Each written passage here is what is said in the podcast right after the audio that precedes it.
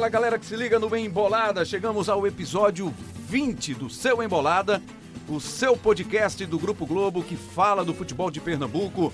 O Embolada você encontra no seu aplicativo de música, no seu agregador de podcast, na página do Globosport.com, globosport.com/pe. São os canais, os caminhos para você encontrar, baixar e ouvir a qualquer hora, em qualquer lugar e curtir o Embolada falando do futebol de Pernambuco. Cabral Neto, meu parceiro de Embolada, tudo certo, Cabral? Grande, Rembrandt, tudo certo, tudo tranquilo, bom demais estar aqui de novo. Vamos apresentar os nossos convidados especiais deste episódio. O episódio 20 é um número importante. Estamos com o Ney Pandolfo, que é o diretor executivo do Santa Cruz, o homem do futebol do Santa Cruz, e também o novo comandante tricolor, Itamar Schülle. Chegou, foi apresentado e já vai começar a trabalhar. Férias para Itamar? O que é isso? O que são férias para você, Itamar? Bem-vindo ao Embolada. Prazer, satisfação em encontrá-lo pessoalmente. Satisfação é minha, orgulho imenso poder estar participando aqui do programa. O período de férias nosso nessa época do ano não existe, né? É montagem de elenco, é muito trabalho, é planejamento. Então é praticamente desde quando amanhece o dia até altas horas da noite, é para organizar o mais rápido possível o Santa Cruz e para que a gente possa começar o trabalho, os treinamentos. Então a gente está direto junto com o Ney, já começando todo esse planejamento e esse trabalho. Nem o seu diretor tem férias, não? Também não. Tudo bem, Ney? Bem-vindo ao Embolada. Como vai? Tudo bem, é um prazer falar com vocês, Rembrandt, Cabral, nossos ouvintes. Olha, agora que começa a pegar a coisa, né? Que esquenta, você tem aí... Nós até estamos com certo atraso, mas vamos correr atrás da nossa preparação, das nossas contratações, da montagem desse elenco. A gente vem, desde a chegada do Itamar, avançando nesses aspectos e a gente tem uma expectativa muito boa que a gente consiga montar um grande elenco e trazer o melhor do Santa Cruz, né? Aqui nós vamos saber alguns detalhes, né? Mais alguns detalhes sobre a carreira do Itamar Schülle, das propostas, dos objetivos, o que ele imagina, o que ele se propõe para 2020 no Santa Cruz. Cabral Neto, eles estão à nossa disposição. Opa, vamos lá, vamos aproveitar aqui esse tempo para conversar com o Itamar, conhecer também as ideias dele. Itamar, o que é que você está planejando? Você falou ali montagem do elenco, né? Eu imagino que todo treinador prefira fazer esse tipo de trabalho do que pegar um trabalho já encaminhado por outro treinador. Então, quais as ideias que você tem para montagem do elenco? Especificamente, como é que você quer ver o Santa jogar no ano que vem? Modelo de jogo, esquema tático, você está pensando primeiro nisso para depois pensar nas peças que vão se encaixar nesse tipo de trabalho que você pretende fazer? Olha, Cabral, eu tenho um pensamento de formar uma equipe que você possa sempre estar buscando os resultados positivos, mas ter sempre um equilíbrio, né? Ter uma marcação muito sólida, uma meia cancha com um time, um meio campo com qualidade técnica, jogadores rápidos, de velocidade, de força. Então a gente tem um estilo de jogo que a gente tem procurado nesse ponto contratar os atletas, né, com essa filosofia, para que não tenha que um clube se adequar a um atleta, né, e sim os atletas se adequarem àquilo que o clube necessita, aquilo que o clube tem como formato de jogar e é importante ter variações também, né? O futebol hoje é necessário. Então, quanto mais atletas com facilidade de atuar em uma ou outra posição, isso também agrega, ajuda bastante, né? Então, essa característica de cada atleta que a gente está buscando agora nesse momento que é de formação de elenco e de equipe. Para tentar entender um pouco essa questão do futuro, voltar um pouquinho no passado, agora um trabalho recente teu no Cuiabá, uma dúvida que me vem à cabeça é o seguinte, eu percebi o Cuiabá em alguns jogos, em vários jogos até, com não um modelo de jogo diferente, mas com um esquema tático diferente. Às vezes 4-2-4, né, você colocava ali o Marino, um outro volante, enfim, em alguns outros momentos também você ocupava mais espaço no meio campo. Era uma ideia tua essa variação ou foi por conta de tantos problemas que você teve lá de lesões que eu acho, inclusive, que atrapalhou bastante? Porque o Cuiabá vinha muito bem, né, no primeiro turno e, de repente, teve jogo que o Cuiabá estava com 8, 9 desfalques, né, 4, 5 titulares, mais algumas opções. Então, você fazia essa variação mais por necessidade ou porque era uma ideia de jogo, um plano de jogo diferente para cada equipe? Ah, nós tínhamos um... Acho que cada equipe tem uma maneira que você precisa estar adequada para enfrentar essa equipe. Né? Tem equipes que você tem que ter mais amplitude, tem outras equipes que você tem que estar mais compacta, né? Depende muito do teu adversário, mas a gente procurava sempre trabalhar, treinar isso. Acho que o principal é você treinar, para que você possa ter as variações durante o jogo, ou de um jogo para o outro. Eu não posso preparar uma equipe para um jogo hoje e aí durante a semana querer preparar de uma outra maneira para outro jogo. Então acho que o treinamento, a repetição de treinamento, colocar isso já na mente dos atletas no período de pré-competição, ele é importante, para que essas variações você possa usar durante a competição. E claro, as lesões atrapalham. Hoje em dia você não... Hoje tem uma palavra chamada fisiologista de futebol, que ele pode tanto agregar num clube como não, né? Porque às vezes você não pode treinar por causa de algo do tempo, ou por causa de alguma situação que você tem que tirar o atleta, ou você pode ir um pouco mais e acaba o jogador sentindo. Então hoje você tem que ter muito cuidado com quem é esse profissional também, porque é muito importante, isso vai te dizer também como vai ser teu nível de treinamento, né? Há pouco tempo, há alguns anos atrás, você podia terminar um treino, fazer um complemento, colocar o atleta lá trabalhar 30, 40 faltas, 20 faltas, né? E hoje em dia você é muito difícil você conseguir terminar um treino e poder deixar um atleta cobrando falta, porque pode acontecer isso, pode acontecer aquilo. Então é um lado, e isso eu sofri bastante no Cuiabá, né? Então a gente tem que ter muito cuidado, né? Quem vai ser o profissional nessa área também, para que ele trabalhe para o clube, né? Não faça o trabalho individual para ele, né? Fazer trabalho para ele aí fica fácil, cômodo. Tem que ser um profissional que trabalhe para o clube, que tenha o entendimento daquilo que a comissão técnica quer e daquilo que o clube precisa. Só para fechar, Rembrandt, claro. Perdão, porque é um detalhe sobre essa questão de variação, fechar esse assunto. É possível ver o Santa nos primeiros jogos buscando alguma variação, como você falou aí, ou no Cuiabá era possível porque você já estava lá quase 2 anos, e no Santa demora um pouco mais para isso poder realmente acontecer? Não, a continuidade, o tempo te proporciona isso, né? Eu estava lá 2 anos, então eu tinha uma base do primeiro ano, aí contratamos outros atletas, quer dizer, você já tinha uma base que sabia como nós treinávamos. Os que foram chegando, foram se agregando, foram trabalhando junto com aqueles que já estavam, facilitou, né, o entendimento. Então você tinha, como você bem disse, Cabral, nós tínhamos aí 2 ou 3 situações de jogo, e que era normal para os atletas devido ao treinamento que eles tinham. Então, você já não tinha aqueles grandes problemas. Hoje nós vamos trabalhar dessa maneira. O treinamento já tinha sido realizado, já tinham essa compreensão, e isso, claro, a continuidade facilita você muito para poder realizar isso. Essa questão também de tempo de contrato, né, de tempo de trabalho, que é o que você tem feito, né? Nos últimos clubes você tem feito um trabalho de médio a longo prazo. É desse jeito que você propõe o seu trabalho, né, para os clubes. No Santa Cruz há uma pressão muito grande. Isso vai, claro que vai ter uma parte de responsabilidade também do Ney Pandolfo de segurar a onda em alguns momentos, porque futebol tem essa irregularidade, essa instabilidade, né, pela qual todos os times passam normalmente. Mas com base nisso, o projeto foi de fazer um ano, ou é de fazer um ano apenas de trabalho com possibilidade de renovação, ou você já veio com um contrato mais longo, Itamar? Como foi a negociação?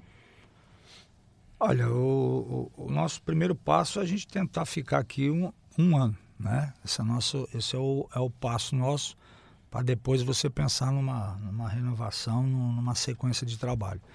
Agora, todos esses clubes que eu fiquei 1 ano ou 2 anos, ele teve um início, mas teve contratos também, mas para mim o futebol hoje no Brasil, ele é bem claro, né? Você trabalha de jogo a jogo.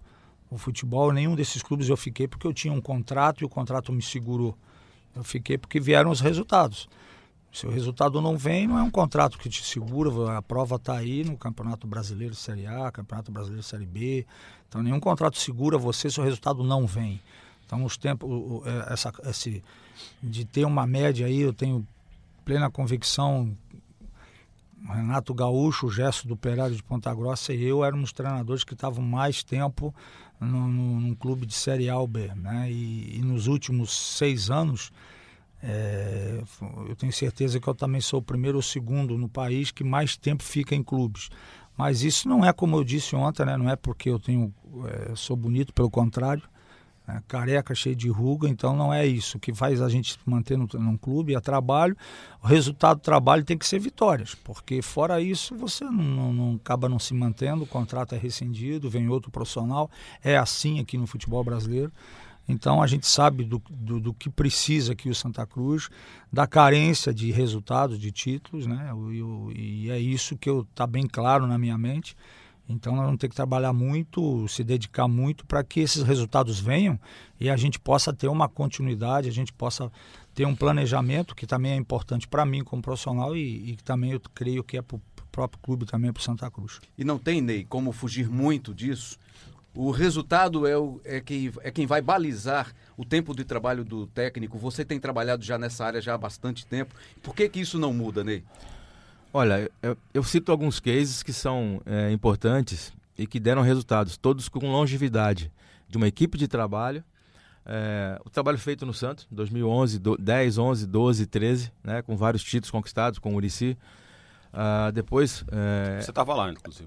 Estava nesse trabalho. No Bahia, nós tivemos o acesso, foi um ano completo de trabalho, 2 anos no Sport, que foram com resultados. Então, assim, a longevidade nos garante um trabalho melhor à frente.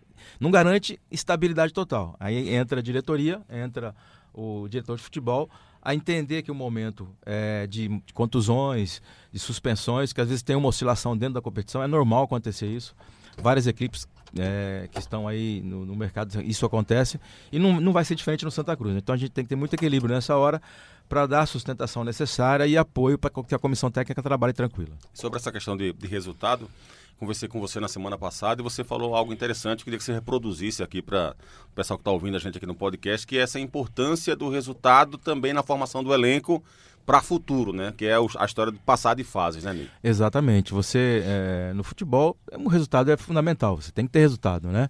Isso é feito com trabalho, com preparação. Se você tem uma preparação curta, vai muito do tirar o melhor de cada atleta. Aí os treinadores capacitados para isso, nós trouxemos Itamar em função disso.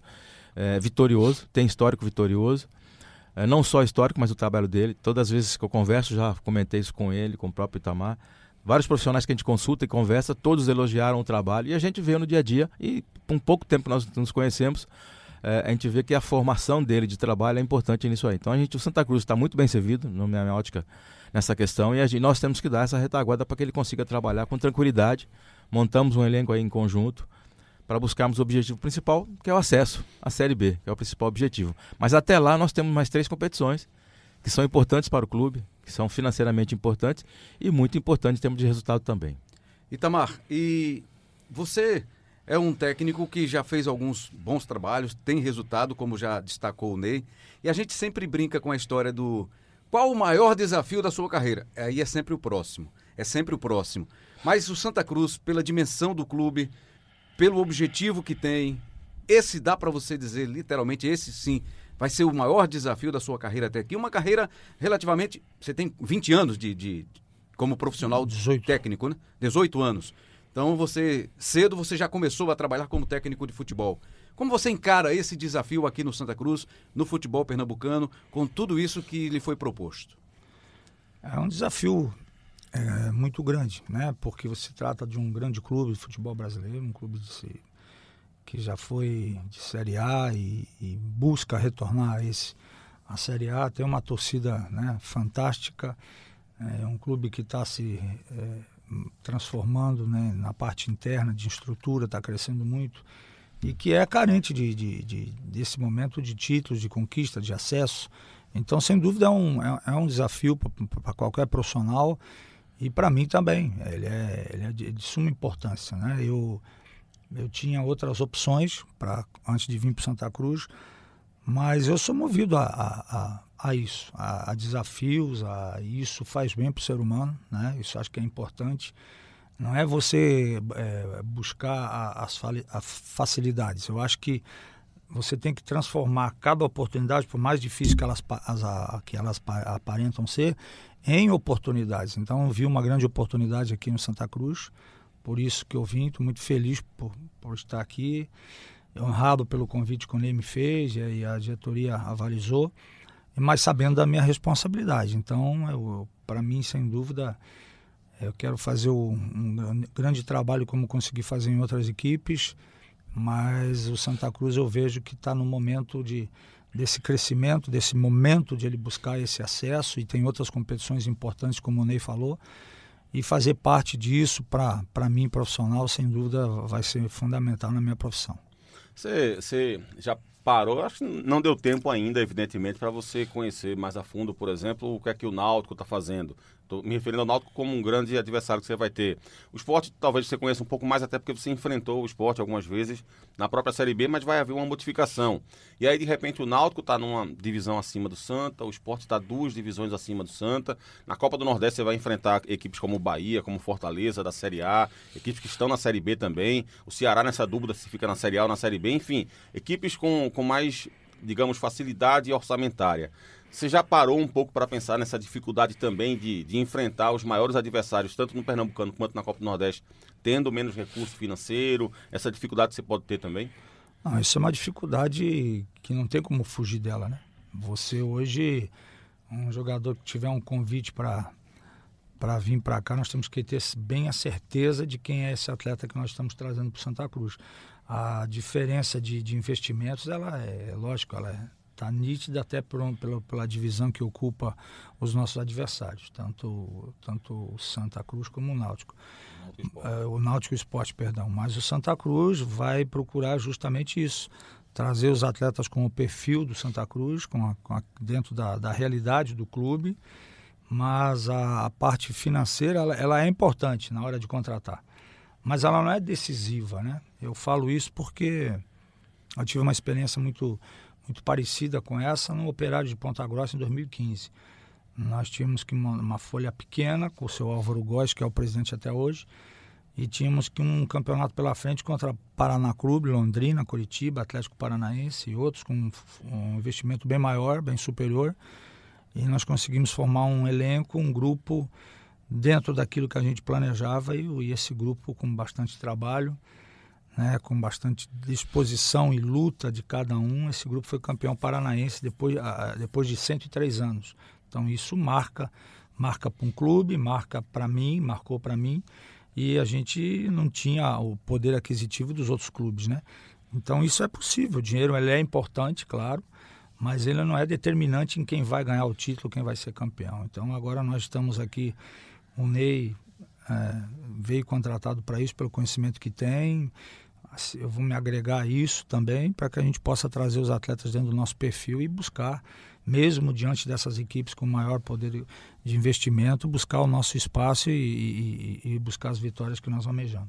Às vezes a gente enxerga, né, um conflito entre treinador e diretor de futebol, o executivo do futebol. Tem que ser jogador do técnico, indicado pelo técnico. Não, tem que ser o jogador indicado pelo diretor de futebol, porque o técnico está ali de passagem, pode não continuar a ter a sequência do trabalho. Como vocês trabalham isso? Como é que encaixa isso aí? Pode ter jogador indicado pelo Ney, que passa pela sua aprovação, jogador seu que tem que passar pela aprovação do diretor de futebol. Como é que se dá esse trabalho conjunto, Itamar? Olha, eu acho que eu sempre trabalhei assim, a gente, como treinador, você joga contra muitos atletas e trabalha com muitos atletas, então você sabe o pormenor de cada um. Como é que é o dia a dia, vestiário, fora de campo, tudo isso você tem que colocar num critério.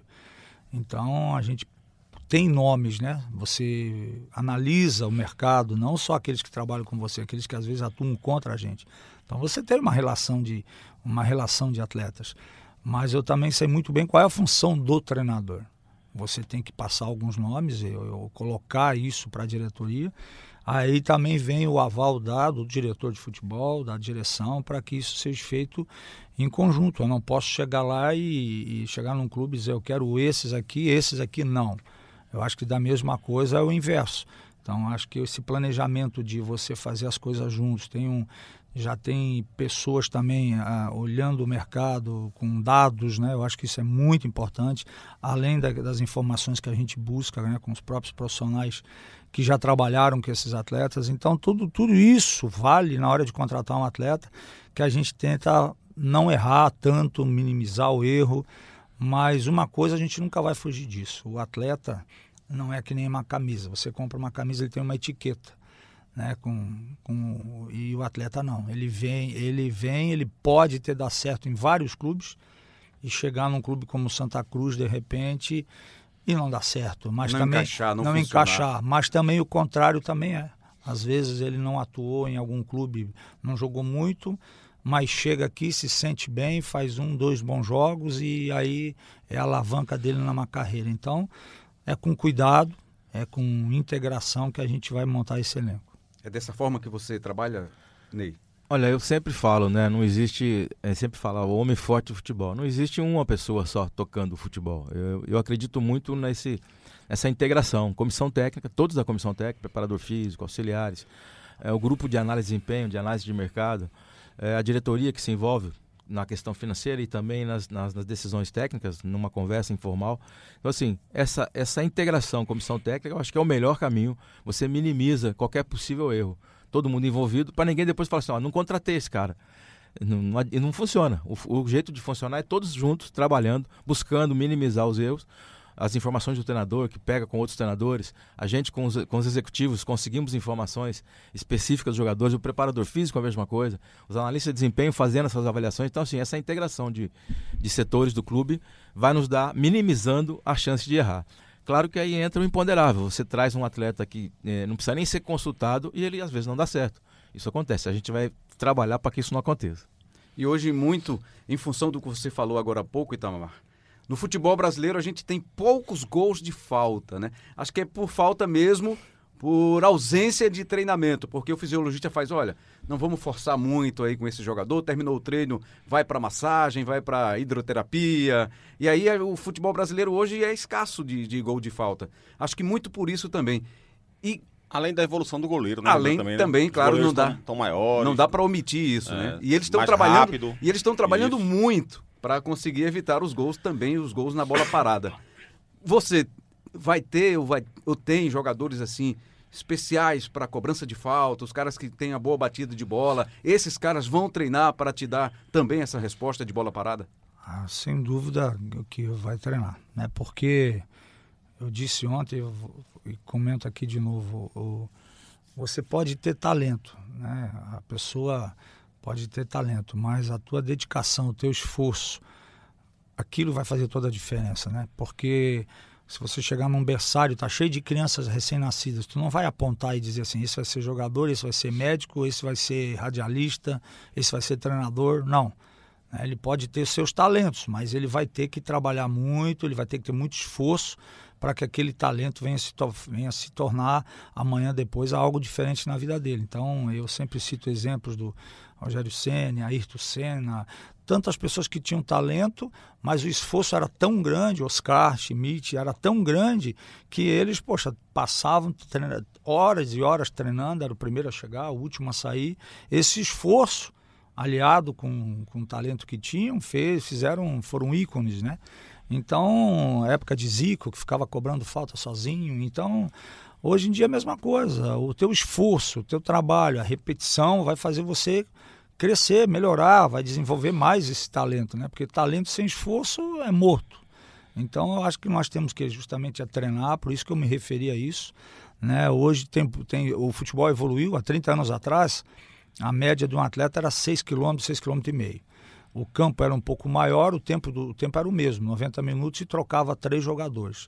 Hoje o campo diminuiu para as dimensões FIFA padrão, o tempo é o mesmo, a bola é redonda, é a mesma, só que hoje uma média, para você considerar bom, é acima de 10, 11, quase dobrou o que você corre dentro de um campo. Agora, isso não pode ser parâmetro para você não ter tempo, para você treinar falta. Então, para você repetir isso, por mais que os goleiros evoluírem, concordo com o Cabral, os goleiros tudo evoluiu, né? Agora, você tem que manter treinamento, vai evoluir. O goleiro evoluiu pelo treinamento. Você corria 30 anos atrás 6 km e pouco, hoje você corre 10, 11. Às vezes até mais, depende da partida. Evoluiu. Então, treinamento de falta, que eu acho muito importante, também tem que evoluir. Você tem que ter um tempo especial para treinar falta, você tem que ter lá um período que é só os cobradores de falta. Eu faço muito isso, eu chamo os jogadores, às vezes os outros estão de folga, tem jogadores lá específicos treinando falta. Então, acho que isso, o treinamento, esse esforço vai fazer os resultados acontecerem dentro do campo. A história do Oscar Schmidt...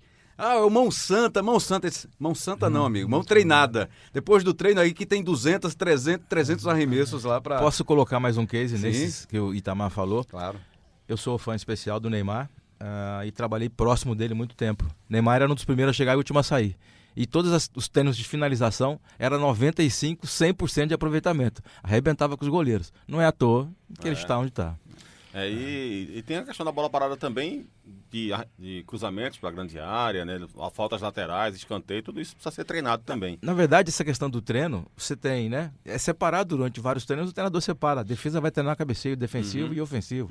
Cruzamento de bola parada. E nesse mesmo instante, dá para você acasalar com um batedor de falta fazendo um trabalho específico. Itamar, nessa tua lista inicial de pretensões, de contratações. Tem muita gente que trabalhou com você já. Você falou sobre a questão de conhecer muita gente que já trabalhou com você, que jogou com você. Eu imagino que normalmente o técnico tem, a quantidade de 5, 10 jogadores que passaram pela carreira dele, que o cara gosta de trabalhar porque percebe nele um cara que agrega valor no grupo, um cara que dá qualidade à equipe, ou que dá a bola parada. E a confiança também. A confiança, um zagueiro que você diz, pô, esse cara quando tá no meu time, normalmente... Meu time fica mais seguro. É normal, é natural que isso aconteça com qualquer treinador. Tem esses caras também na tua relação e o desejo, de repente, deles virem pro Santa também, não? Não tenho, porque eu acho que é que nenhuma... isso é normal que nenhuma empresa. Se você tem uma empresa e você tem teus funcionários que te dão um resultado, e se porventura você for como gerente para uma outra empresa, você vai querer aqueles funcionários lá que te davam um resultado perto de você. Então, o futebol não é diferente. Tem atletas que você trabalha que você gosta de levá-los. Por quê? Porque te deram o resultado dentro do campo, são profissionais fora do campo, né, que é muito importante, né? Não são profissionais dentro do campo e fora de campo tocam de qualquer maneira. Não, eles são profissionais no teor da palavra. Então, esse tipo de atletas, natural que você queira, todo treinador faz isso, né? De indicar, de tentar levar... Porque aí fica mais fácil já o trabalho, o atleta conhece o treinador já conhece o que o atleta pode render para ele, então é natural isso. Eu posso citar um exemplo, quando eu saí do Novo Hamburgo e fui para o Operário, eu levei 10 jogadores que tinham trabalhado comigo. Né? Até na época alguém falou assim, poxa, veio a panela gaúcha, mas ganhou o título paranaense. Até hoje tem 6 lá. Isso já vai fazer 5 anos. A panela ficou lá. Ainda tem gente lá, quer dizer, deu resultado, né? Deu resultado. Então, não é que você vai fazer isso todo time, mas indicar os jogadores profissionais com qualidade e que realmente te dão resultados, a gente tenta, né? Nem sempre consegue, mas a gente tenta para poder ter algum já que você saiba aonde, o que e como você pode contar com ele. Itamar, eu escrevi um texto para o GE.com falando sobre o teu trabalho e tal, recente, e eu citei o seguinte, eu vi no Cuiabá, por exemplo, que você conseguiu ajustar o sistema defensivo, né? As primeiras rodadas pareciam patinando um pouco, depois de alguns jogos eu sentia o jogo do Cuiabá muito mais sólido, muito mais seguro na marcação. Eu percebi também que o Vila Nova também melhorou no sistema defensivo quando você chegou. Não que o trabalho do Marcelo Cabo tivesse sido ruim, não é isso. Ele teve as dificuldades dele, também tinha virtudes também, mas acho que o Vila Nova cresceu no aspecto ofensivo. Mas esses 2 últimos trabalhos tiveram uma dificuldade de finalização, de jogo mais agressivo. O Cuiabá até chutava muito, mas às vezes parecia precipitado nas jogadas. O Vila Nova também teve alguma dificuldade nesse quesito. Você acha que esse é o desafio? fazer o Santa diferente desses dois. É claro, e até eu citei isso no texto também, não é que você seja um cara defensivista, não. O time do Botafogo da Paraíba estava aí há alguns anos atrás, fazia gol pra caramba com você, o time quase subiu pra Série B. O Cuiabá na Série C do ano passado foi um dos melhores ataques da competição, mas especificamente esse ano, na Série B, com esses dois times, você teve essa dificuldade. É algo que você pretende aprimorar no Santa pra não ter também essa dificuldade no Santa? Você vê que na Série B do Brasileiro, as duas equipes que mais criavam oportunidades eram o Bragantino, o Red Bull, e em segundo vinha o Cuiabá, que mais criavam oportunidades. O Bragantino concluía gol. E o Cuiabá criava as oportunidades, mas não concluía, não fazia os gols. Então a importância também dos atletas com essa tranquilidade, com essa de ter o sangue frio dentro da área, de não fazer, né, não agir às vezes por impulso e perder situações de gol claras. Aqui mesmo, quando nós vimos... Às vezes exagerava um pouco o chute de fora da área também, né? O chute de fora da área, então às vezes tomava decisões precipitadas. Aqui, nos últimos jogos, por exemplo, do Cuiabá, né? Nós vimos de 5, nesse período que você falou, Cabral, nós vimos de 4 derrotas, aí parou para a Copa América. Uhum. Aí a gente contratou mais alguns atletas, teve tempo de fazer pré-temporada, treino amistoso, voltamos na sequência com 5 vitórias. Uhum. Então aí as coisas melhoraram. Quando você perde aqueles jogadores cruciais, às vezes, que vem fazendo os gols, você perde por uma lesão que fica fora 2, 3 jogos, e você não tem a peça de reposição do mesmo nível, você cria a chance, mas os gols não saem. Então isso também dificulta. Como foi num jogo, propriamente até aqui, quando a gente veio jogar contra um Vila aqui, num jogo da Série B. Um jogo franco, aberto, onde várias oportunidades a gente teve aqui contra o Sport. E não concluímos agora, não conseguimos fazer o gol. Então é importante também, não é só ter 11, 12 jogadores, é você ter também, principalmente os homens de frente e meio, jogadores que você possa ter mais opções e com a mesma qualidade. Claro que isso não é fácil, mas por isso que nós não temos férias, que nem você falou, nós temos que trabalhar muito para que a gente possa conseguir isso. Itamar, a gente vai liberar você, mas antes... Primeiro, eu queria agradecer a sua participação. A gente vai continuar aqui também o papo com o Ney Pandolfo. Já te convidar para, assim que as atividades iniciarem realmente, der o pontapé aí da temporada 2020, te convidar para um outro papo aqui. É um papo muito legal, é um papo aqui franco, é um papo profissional. E você é um cara que vai contribuir muito, temos certeza disso, com o futebol de Pernambuco. Mas eu não queria que você saísse sem falar um pouquinho, fazendo um resumo breve, sobre a sua carreira como jogador de futebol. A pesquisa que a gente fez, o Globosport.com Pernambuco trouxe muitas informações sobre a sua vida, sobre a sua carreira, sobre o seu trabalho, um raio-x de quem é Itamar Schülle para os pernambucanos que ainda não te conhecem, o torcedor do Santa especialmente. Você agora é um profissional do Santa Cruz, é um profissional do futebol de Pernambuco. Como jogador de futebol, como você... resume a sua carreira? Você foi campeão catarinense pelo Brusque, né? Um título inédito para o time catarinense em 1992. Você pensa na sua carreira como jogador, o que é que te vem à lembrança, o que é que te vem à memória? Vem à memória o meu início, né? Meu início, eu, para poder treinar na base, eu corria 14 quilômetros, 7 para ir e 7 para voltar. Eu morava no interior, na roça, então eu não tinha bicicleta, não tinha condição, então eu ia 7 km correndo, treinava e voltava mais 7 km correndo. Então o início foi muito difícil e nunca desisti desse início difícil. Às vezes até com relação à alimentação, então o início não foi fácil. Até aparecer a primeira oportunidade pelo Joaquinzinho, que foi treinador na época, que me deu a oportunidade de estrear no profissional com 17 para 18 anos, contra o Internacional num jogo lá, Vale, naquela época, era os módulos azuis, módulos, né, que tinha naquela época. E aí foi onde eu iniciei, aí passei por vários clubes no Rio Grande do Sul, São Paulo, e acabei, em 92, tendo essa felicidade de poder estar no Brusque, onde foi esse título inédito, e terminei minha carreira como atleta no Havaí, com o falecido Lauro Búrigo, e lá onde eu terminei como atleta profissional, e logo na sequência eu comecei com escolinhas, categoria de base, juniores, até aparecer o primeiro clube profissional, que foi na realidade da minha cidade, mas o clube fechou, e depois a minha esposa foi presidente de um clube, daí ela me contratou e nunca, jamais ela ia me mandar embora, porque o clube era... E ali eu tive que fazer tudo isso aí para poder me tornar um treinador, para ter oportunidades, ter convites. Então eu... tudo isso vem na minha mente. Então quando eu estou aqui, ou como estou hoje aqui em Santa Cruz, em Recife, realmente eu me lembro de tudo isso, tenho muito orgulho, muito grato a Deus por tudo que ele me... pela saúde que ele me deu, para lutar, para buscar isso, né? Valeu a pena, né? Tudo e valeu a pena. Cada esforço, cada minuto, cada suor valeu a pena. O Itamar Schülle, jogador, seria titular com o Itamar Schülle técnico, reserva, ou não seria nem indicado para o time? Não. Jogaria. Jogaria. Né? Volante de marcação, volante que conversa, que fala, que chegava. Tanto é que os clubes que eu passei, as que vocês viram aí, quase todos sempre fui titular, e isso era não por ser um jogador de alta qualidade técnica, mas sim pelo esforço e a dedicação que a gente tem dentro de campo, que isso são fatores importantes também para um atleta. Né? Vai para casa nesse fim de ano? Alguns dias em casa, não? Não, eu vou só terminar meu curso agora na CBF em Teresópolis, né, que é do dia 11 ao 19, né? A gente está encerrando o curso lá que começamos ano passado, e que é de todos os treinadores que participam, e aí já retorna direto para cá para dar continuidade ao trabalho, e os demais membros da comissão técnica já vão estar aqui, né, a partir de segunda-feira para começar os trabalhos. Quem é a tua grande referência como técnico de futebol?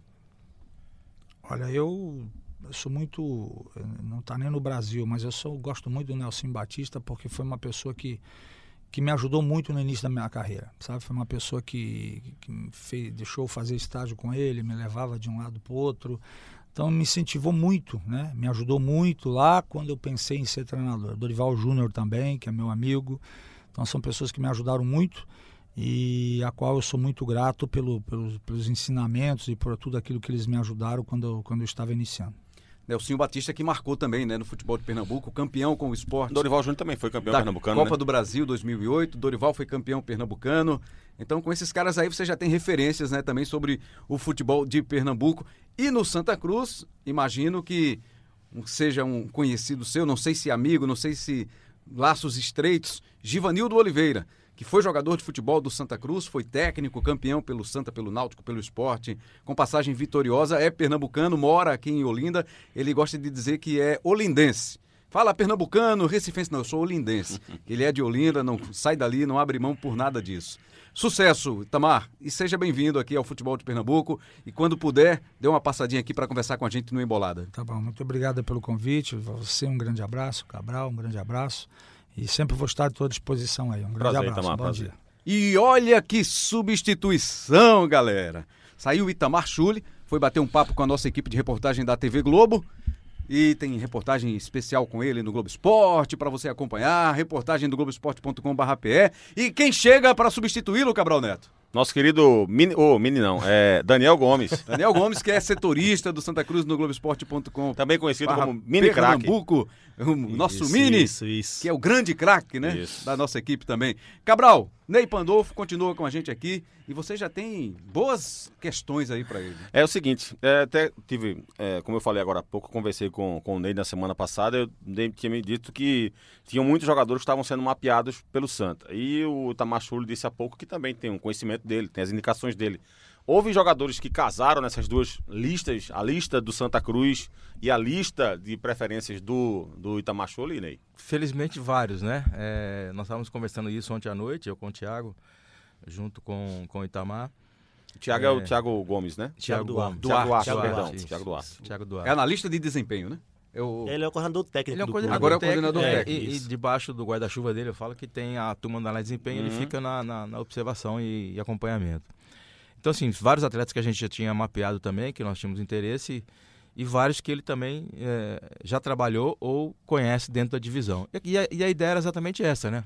A experiência que ele tem de D para C, de C para B, com as nossas experiências que o Santa Cruz tem de Série C, buscar os atletas que podem nos ajudar. Então, a gente fez isso já um avanço ontem, já entramos em contato com alguns atletas, e isso vai ser contínuo. A partir de hoje, a gente volta daqui, nós vamos fazer reuniões até o final da tarde, e início da semana se apresenta, segunda-feira apresenta o preparador físico, o Carlos Gamarra e o Lucas, o auxiliar, que já vão dar início no trabalho. Na primeira semana você tem uma série de exames, avaliações clínicas, físicas. Vamos ver se a gente consegue já trazer alguns atletas novos para integrar esse elenco. E vamos utilizar bastante a base, que nós temos aí o pessoal que joga a final na sexta-feira, né, da Copa Pernambuco. E para que eles conheçam um pouco mais desses atletas e possam tirar o melhor deles, que a gente consiga avaliar e tirar alguns atletas que compõem o nosso elenco na frente. Daniel Gomes. Agora, Ney, eu queria saber, até agora o Santa Cruz renovou com Pipico e com Dani Moraes. Eu queria saber se algum outro jogador que estava nesse elenco pode renovar também, porque teve alguns que foram perdidos, né? O Everton acertou com outro clube, o Dudu foi jogar lá no Goiás. Eu queria saber se tem algum jogador que pode renovar. Nós estamos com uma conversa com o William Alves. O Charles tem contrato, retorna, né? A gente vai negociar algumas possibilidades.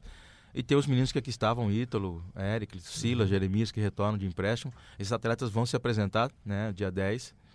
E é um período, junto com os atletas da base, mais alguns que a gente está trazendo. Nós estamos trazendo alguns atletas que despontaram em outras competições de interior.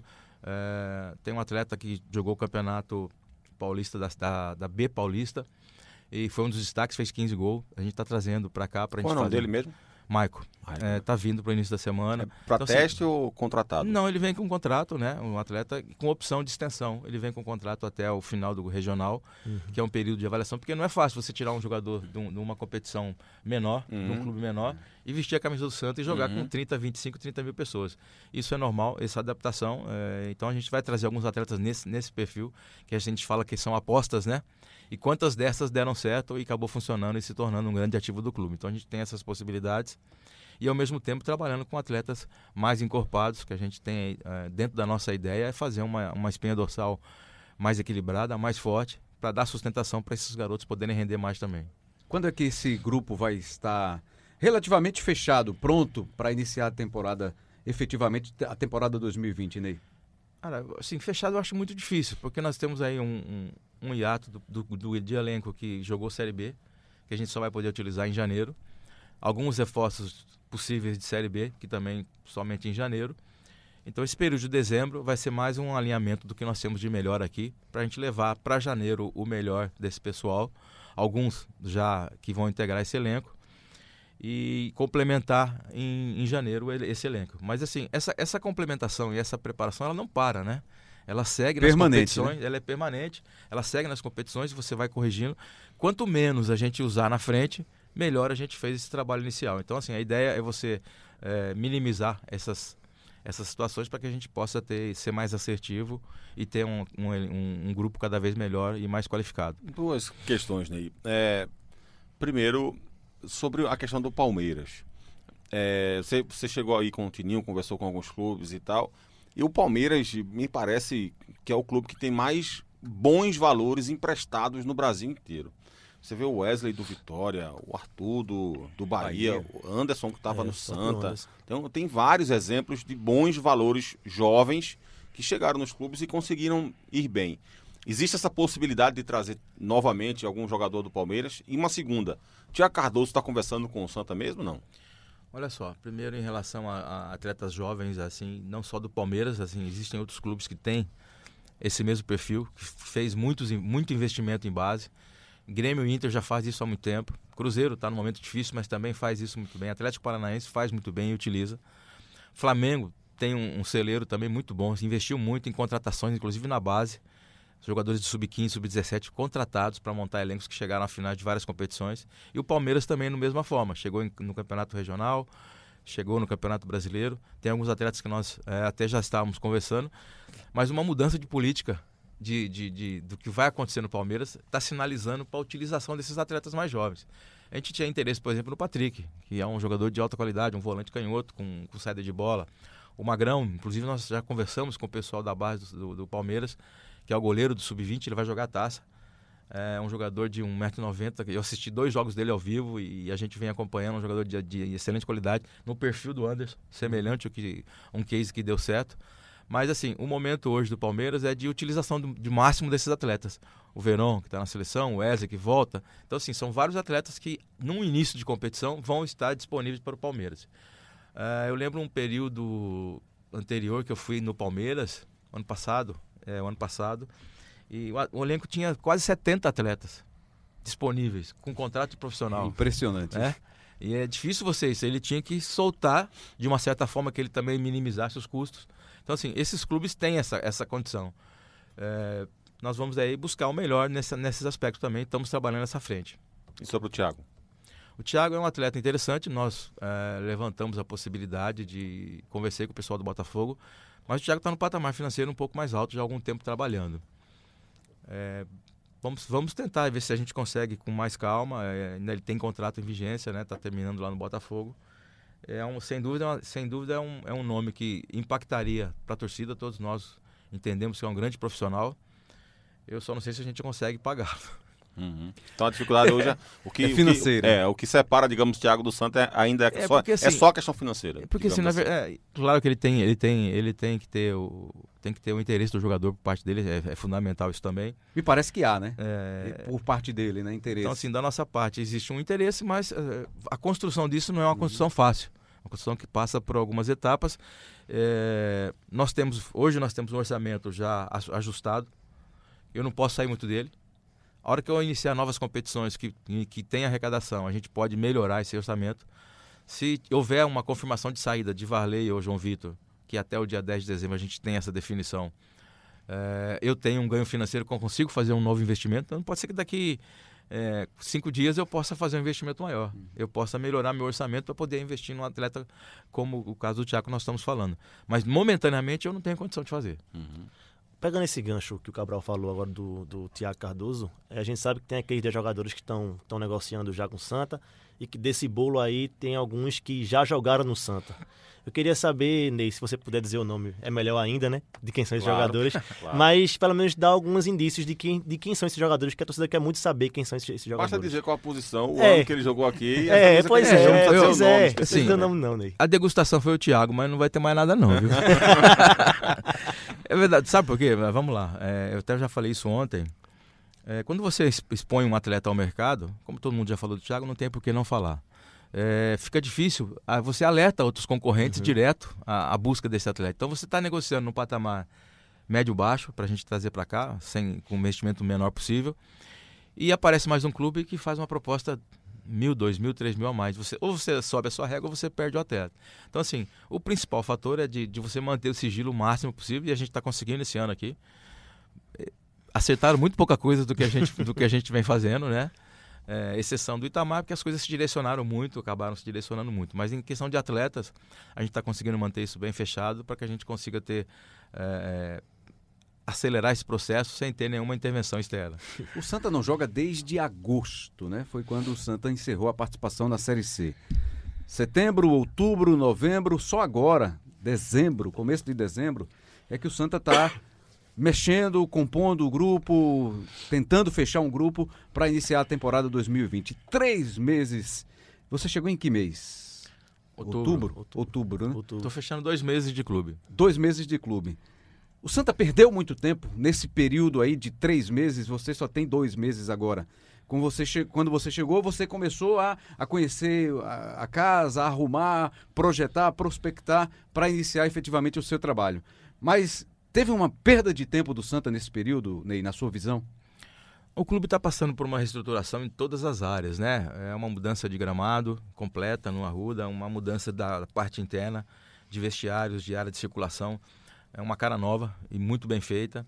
Na fachada do clube vai ser mexida. Tem uma série de questões estruturais que são super importantes para a sequência de trabalho, para o novo Santa Cruz que está sendo construído. Um CT com um campo muito bom, um segundo em andamento de construção. Então, assim, existem várias frentes que isso tem um custo, né? E uma participação muito efetiva do clube. Então, o clube está muito envolvido nisso também. E nós concentramos em selecionar atletas e numa preparação. E essa questão de dificuldade de montar elenco e ficar muito em cima da hora, nós estamos iniciando em dezembro exatamente para isso, para ganhar um tempo com alguns atletas. E ele vai se completar até janeiro.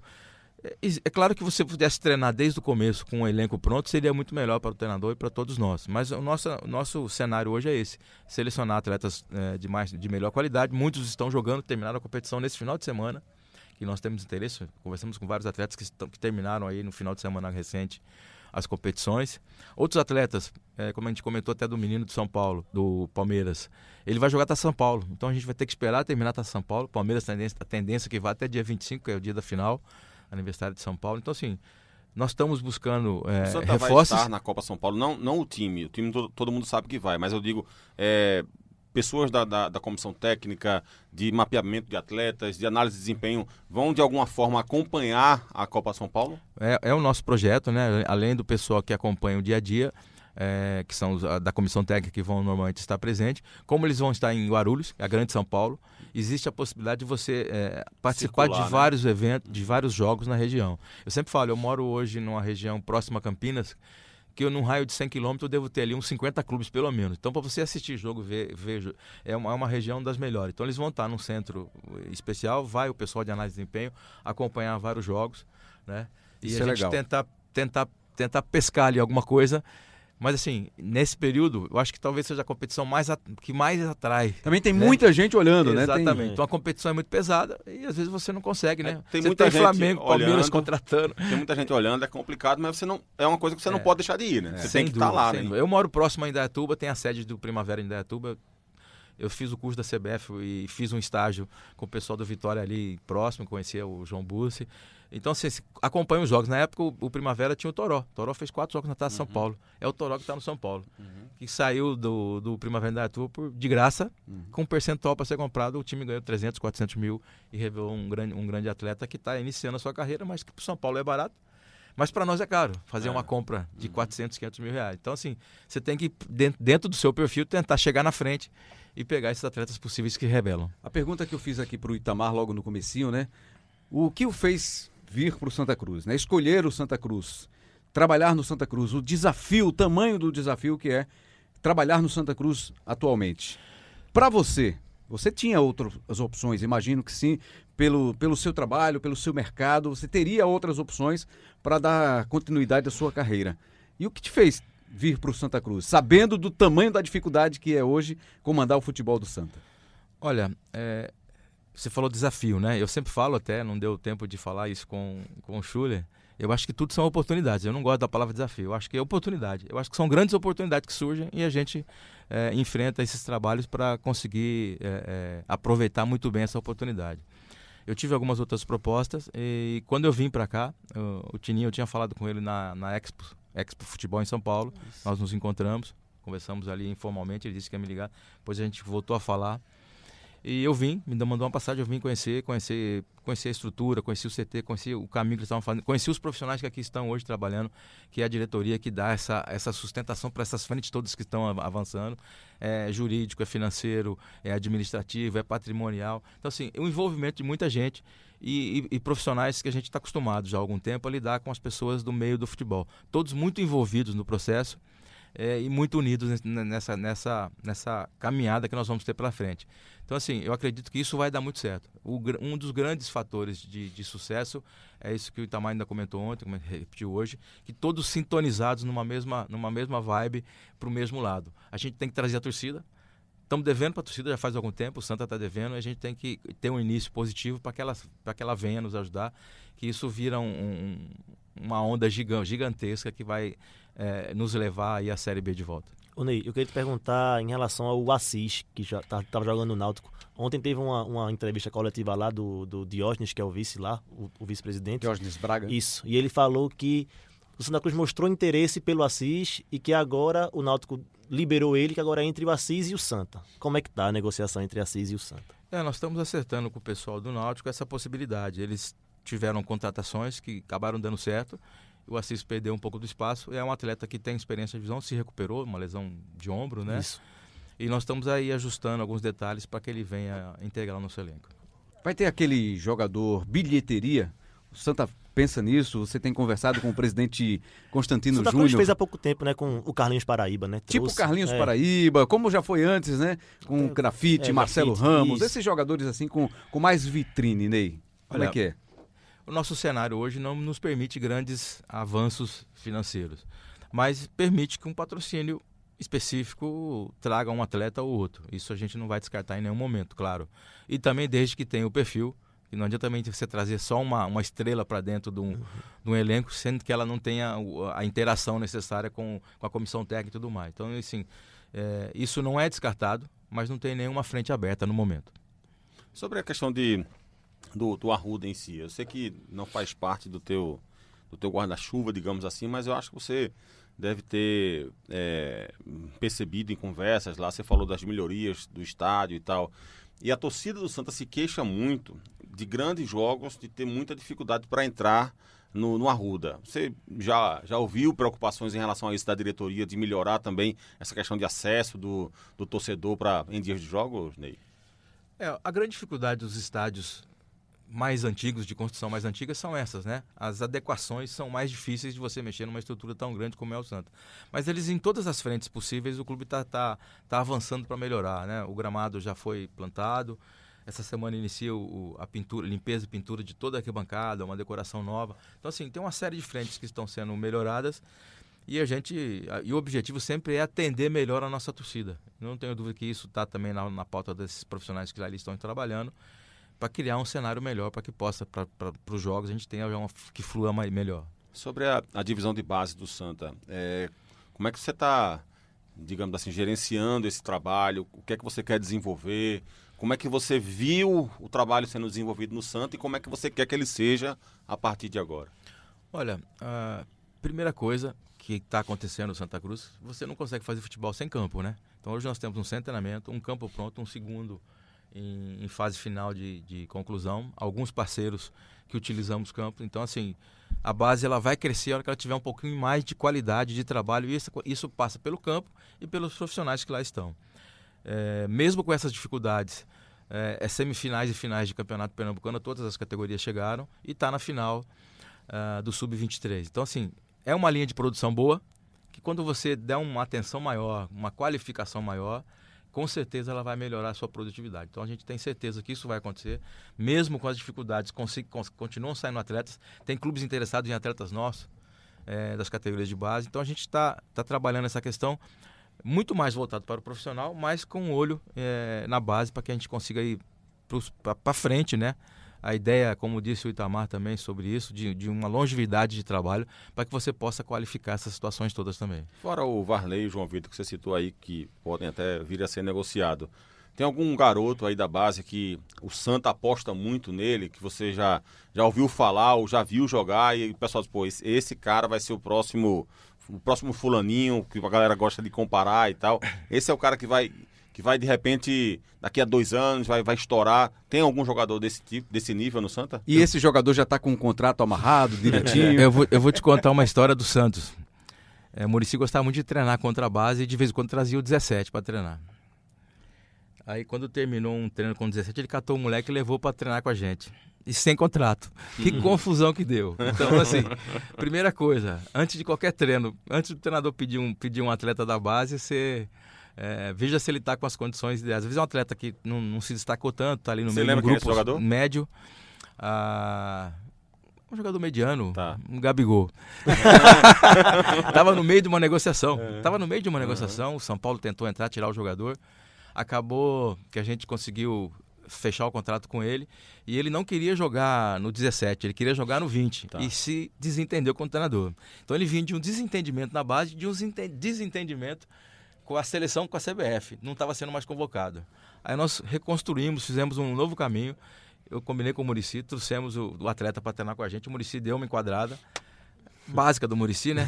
Pegou pesado, eu falei com os pais, aí eles deixaram o jogador com a gente, ele treinava em cima e o Muricy falou, se você descer lá, não jogar e criar problema, você não volta mais. Aí pressionamos daqui e dali, conversamos com o Galo, na época o Galo era o supervisor da seleção, deu uma nova oportunidade, aí o resto da história você já conhece. Campeão olímpico, venda para fora, um rendimento muito grande para o clube, com uma intervenção pequena, vamos dizer assim, né?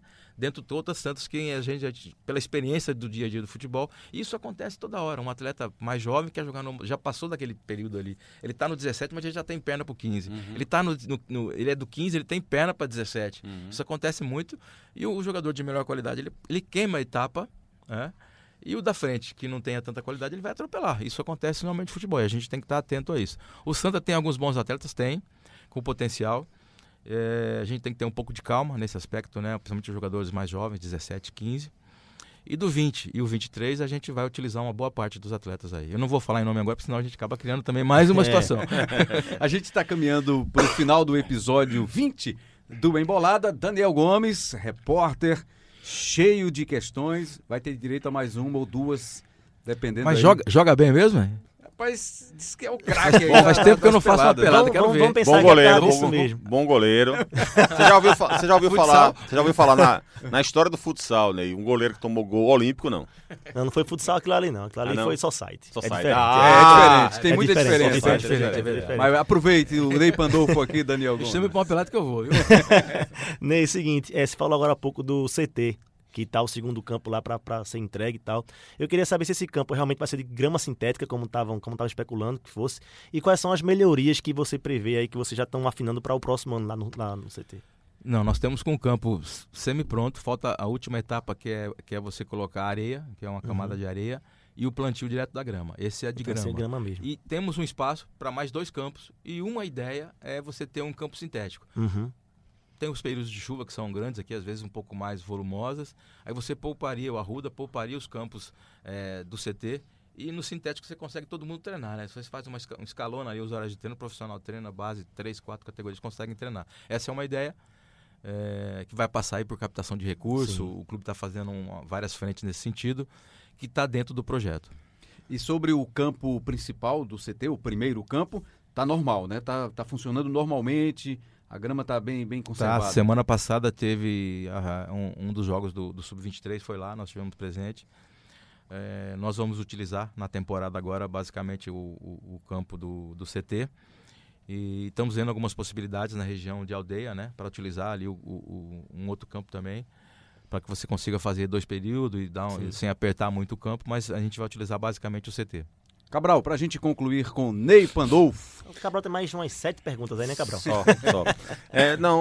Eu conversei com já falei aqui algumas vezes com o Ney na semana passada, né? E, assim, a articulação de contratações e tudo mais, ela depende muito também, dependia muito também da reta final da Série B, especificamente.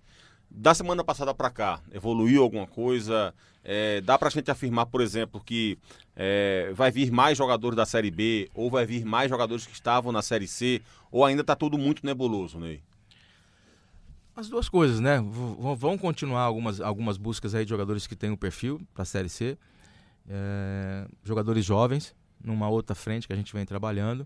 E agora com a chegada do Itamar, alguns atletas que ele tem esse contato direto, que eu acho que isso também é muito importante, a confiança. Ajuda bastante, com o atleta, né? Você consegue, ele tem o pessoal que trabalha com ele tem esse mapeamento, cruzou com o nosso, várias frentes são iguais. Então a gente vai utilizar muito disso para a gente poder avançar. Ele tem um contato direto com o atleta e é muito mais fácil, né? Você trazer algum atleta quando você tem a proximidade, né? Isso eu já vivenciei em vários outros clubes, a gente consegue usar isso e você de uma certa forma, você prende esse atleta no sentido de compromisso com você, de jogar, de ser participativo, ser efetivo. Então, assim, acho que a gente vai agregar bastante nesse sentido com o Itamar.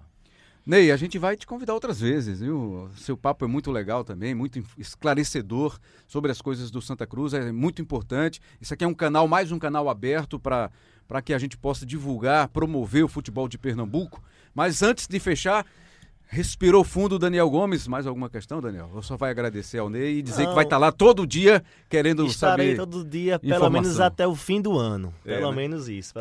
Mas eu queria saber, já que o Ney deu mais uma brecha, eu queria saber, Ney, se tem algum jogador que estava com o Ney, que estava com o Itamar lá no Vila Nova, que pode vir para cá. Tem alguns nomes que estão sendo especulados aí, Edinho, que era o capitão dele lá, é um nome também que interessa aqui ou não tem nada disso? Não, Edinho, nós não falamos do Edinho, né? A gente tem que ter um cuidado, até falamos sobre isso ontem, sobre alguns atletas que têm uma faixa etária um pouco mais alta, a gente tem que ter um grande cuidado com isso, que você tem competições, inicialmente, 4 competições, 3 simultâneas, que são bem difíceis, inclusive nós temos jogos aí marcados para o mesmo dia, 2 jogos, vai ter que ser ajustado, claro. Uma dificuldade que o Santa Cruz, até para formar o elenco, é complicado, porque nessa linha de raciocínio teu aí, o cara que está, digamos assim, mais experiente, ele vai ter essa dificuldade inicial, mas aí quando começa a Série C só tem jogo de domingo, então é legal ter essa experiência, porque o cara vai ter um tempo maior de recuperação, até para isso complica, né, Ney? Exatamente, vocês, em todas essas frentes você tem que ter o cuidado, né? O ideal é você ter um elenco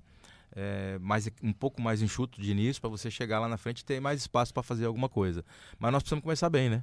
Precisamos começar, eu falo sempre assim, só o Pernambucano, só a Copa do Brasil e só a Copa do Nordeste, e chegar bem. Só isso, o resto é tranquilo, né? Contra várias equipes de Série A e de Série B, e você nascer com orçamento de C. Não especificamente falando de Série A, B e C, do jogador em si, porque a hora que entra em campo, quando são clássicos, se igualam muito. Mas aí na questão de você na montagem, você pode perder um ou outro jogador em função do recurso financeiro, que é normal, né? Não tem nada de anormal nisso. Mas nós vamos aí com muita atenção, com muita calma, mas também com muita assertividade, escolher as melhores peças, que possamos aí montar um grande elenco e passar por essas etapas que nós estamos prevendo aí. Você já viu, né? Ficaríamos 2 horas fácil aqui, mas o podcast o amigo vai ouvir em qualquer lugar, qualquer hora. É só baixar no seu aplicativo de música, no seu agregador de podcast. Tá lá na página do Globosport.com, globosport.com/pe. Quero agradecer mais uma vez ao Ney Pandolfo. Valeu, Ney. Bem-vindo e seja... Venha outras vezes, fica combinado assim, você virá outras vezes. Ah, com certeza. Esse papo de futebol, né? Mais descontraído, mais desenvolto, é bom de fazer. A gente vai treinando até o dia a dia, a gente consegue aí passar as informações corretas, sem falar muitos nomes, né? Mas a gente vai continuar assim. Valeu, Daniel Gomes. Valeu, Rembrandt. Bem-vindo aqui mais uma vez. Cabral Neto, até a próxima. Valeu, Rembrandt. Né? Tamo junto, até a próxima. Até janeiro, né? Aí, rapaz, o cara vai vir de férias, rapaz, aí. Tem um chinelinho aí. Né? Pode ser que a gente ponha alguns temas aí para você não deixar de participar com a gente. Liga pra ele que ele atende. Bota um Skype lá para ele participar com a gente. Sabe que eu não gosto muito de falar de futebol, você sabe disso, né? Longe disso. Sou muito sucinto nisso. Valeu, Maurício, Vitor, Tomás, a galera da tecnologia aqui, comandando a nossa parte de tecnologia para você. Elias Roma Neto, que vai editar mais uma vez, nosso editor do Embolada, e o diretor do Embolada, que é o Lucas Fittipaldi. Valeu, galera, até a próxima. O Embolada tá no ar, episódio 20. Valeu!